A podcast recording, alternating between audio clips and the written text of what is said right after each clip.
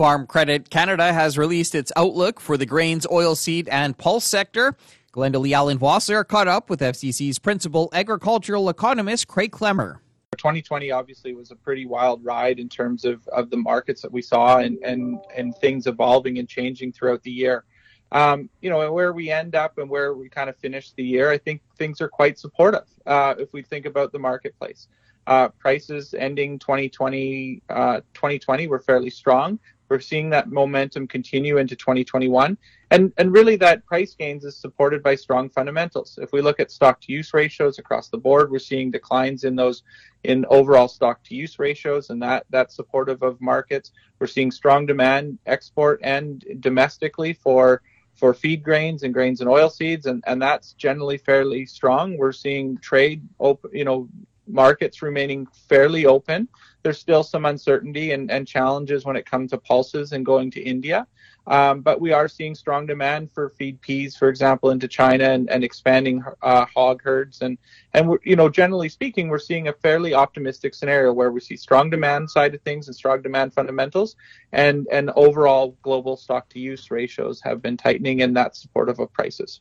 Let's take a, a look at things a, a, little closer, looking at the wheat market to start with. If we look at some of the challenges that we've seen in global production this year, mostly, you know, focusing a lot on on Argentina markets right now. Uh, some of the smallest, uh, you know, ex um, production numbers that we've seen in quite a bit, quite some time, and, and seeing the drought kind of coming through South America um, and that's impacting global supply. So as a result, we're seeing some support there on the wheat markets.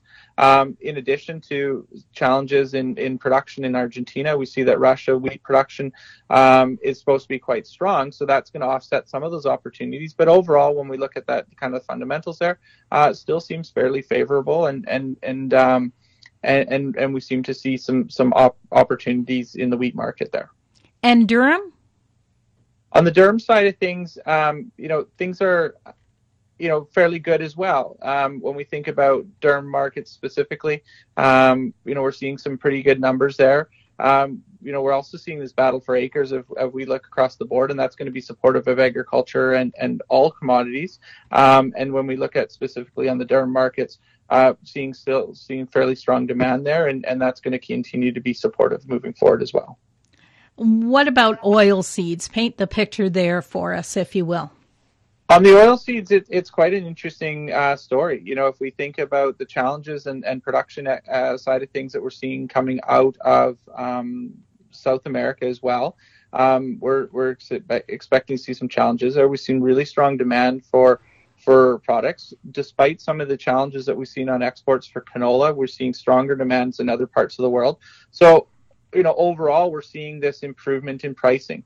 Um, you know, when we look at where people are planting intentions, we'll likely see some strong numbers going into seeding expectations of canola and soybeans in, in North America. But, you know, this is, you know, at the end of the day, because of the current fundamentals, because of the stock to use ratios, we're seeing continued support on that oilseed side of things and, and uh, strong demand domestically for crush. That's Craig Klemmer, a principal agricultural economist with Farm Credit Canada. For Golden West, I'm Glendalee Allen Vossler.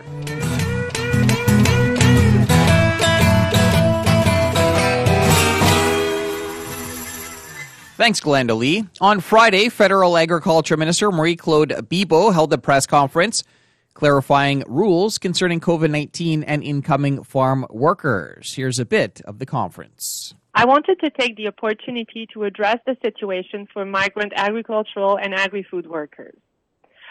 As we all know, these workers who come from Mexico, Guatemala, and Caribbean countries are absolutely essential to Canada's food security. And we care deeply about their safety and well-being, particularly during this challenging time. We are taking every precaution to ensure that they can continue to arrive safely in Canada, protecting their health, the health of Canadians, as well as our health systems. As announced today, as of February 22, 2021, all travelers, including temporary foreign workers, will be required to take a COVID-19 test upon arrival and another toward the end of their 14-day quarantine period. In the case of temporary foreign workers in agriculture, our government is going to defer the requirement that temporary foreign workers would have to quarantine in a government approved hotel.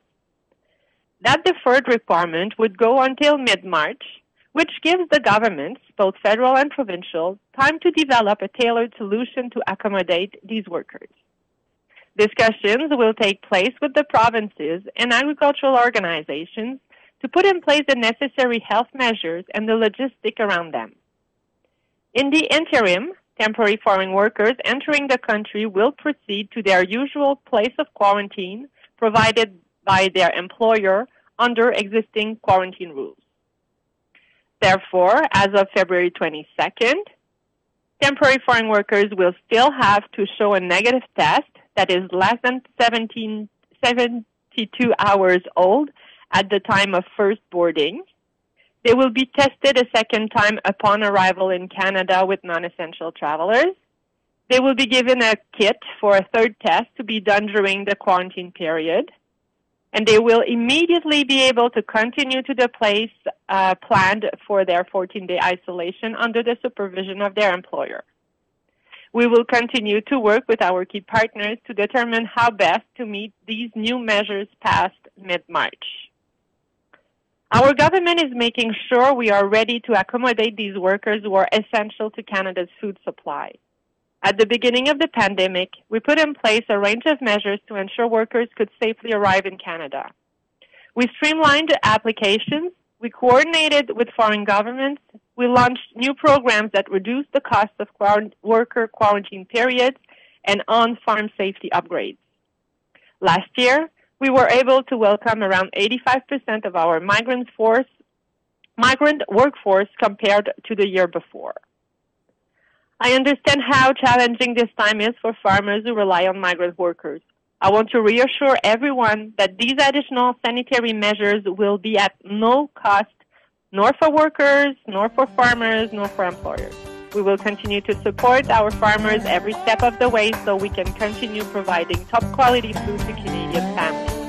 That was Federal Agriculture Minister Marie-Claude Bibeau holding a press conference on Friday. That's it for the Prairie Ag Wire for today. If you have any questions or opinions to share, send them to us by email, the farm desk at goldenwest.ca. On behalf of Glenda Lee Allen Vossler, I'm Corey Canute. Thanks for listening and have a great afternoon. The Prairie Ag Wire will return tomorrow on the Golden West Farm Network.